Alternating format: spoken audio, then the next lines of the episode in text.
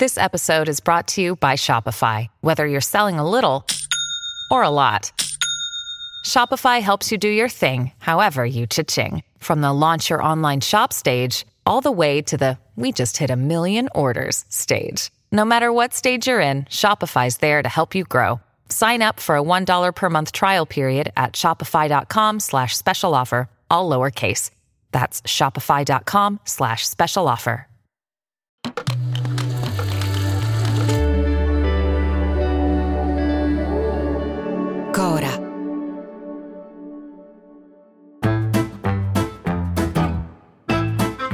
Sono Luca Bizzarri, questo è un podcast di Cora Media e si chiama Non hanno un amico. Pochi giorni fa ho scritto a un caro amico per sapere della situazione di salute di una persona a lui e a me molto cara. E lui rispondendomi che era andato tutto bene, che l'operazione era riuscita, ha aggiunto Siamo stati benedetti dal Signore.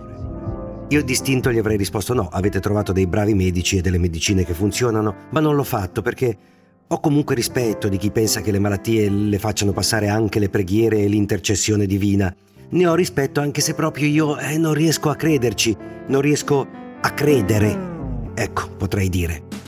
Io faccio fatica a credere anche a cose molto più terrene, non ho nessuna fede di nessun tipo. Non credo che la bontà o meno di una persona possa dipendere dal suo credere in qualcosa che è stato letteralmente inventato dagli uomini, cioè proprio alla lettera.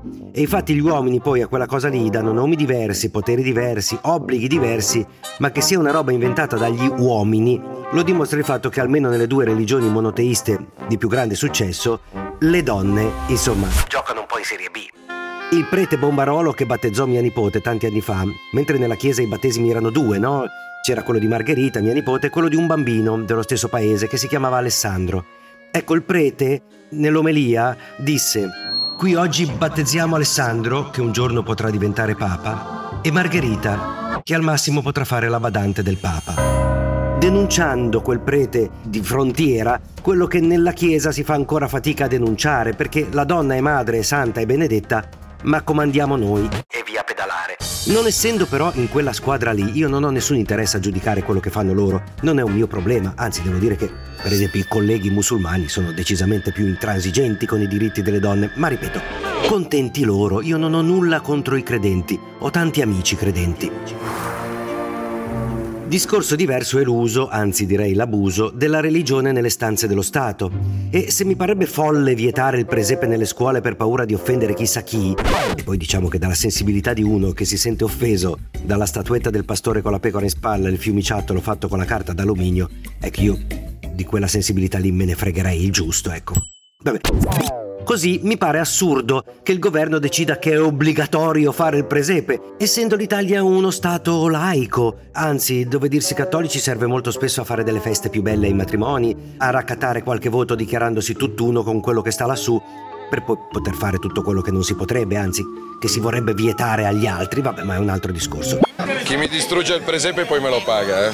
Perché quando Dio viene dato in mano ai politici italiani è subito commedia, è subito farsa. E così succede che il 17 gennaio il ministro Calderoli, uno che verrà ricordato per... per uno che verrà ricordato per... Calderoli, uno che verrà ricordato... uno che verrà dimenticato...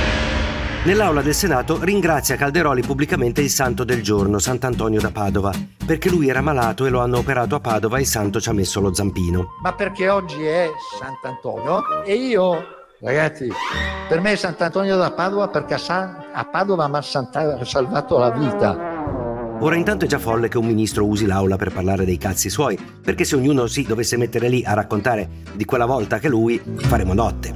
In più il ministro da quel giorno è così devoto, ma così devoto, ma così devoto al santo, che non sa neanche il giorno in cui si festeggia perché Sant'Antonio da Padova si festeggia il 13 giugno, quello del 17 gennaio è Sant'Antonio Abate, uno dei 19 Sant'Antoni che abbiamo in Italia.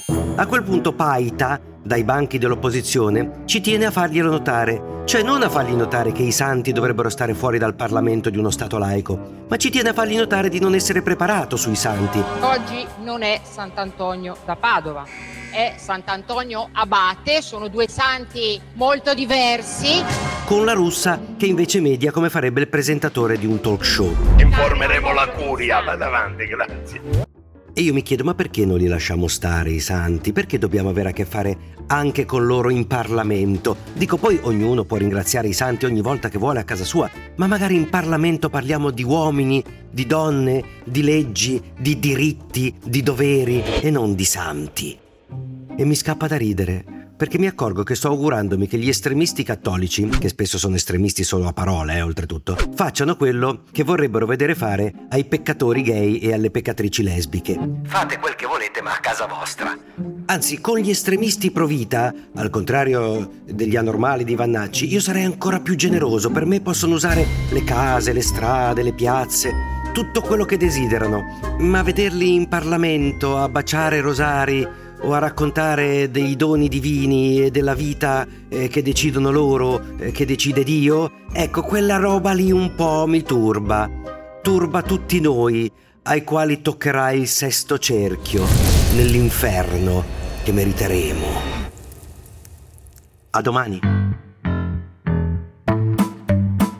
Per commenti, suggerimenti, insulti o donazioni in denaro potete scriverci a nonanunamico.gmail.com o nonanunamico.coramedia.com Non hanno un amico è un podcast di Cora News prodotto da Cora Media. È scritto da Luca Bizzarri con Ugo Ripamonti. La cura editoriale è di Francesca Milano. La supervisione del suono e della musica è di Luca Micheli. La post-produzione e il montaggio sono di Filippo Mainardi. Il producer è Alex Peverengo. Le fonti dei contributi audio sono indicate nella sinossi.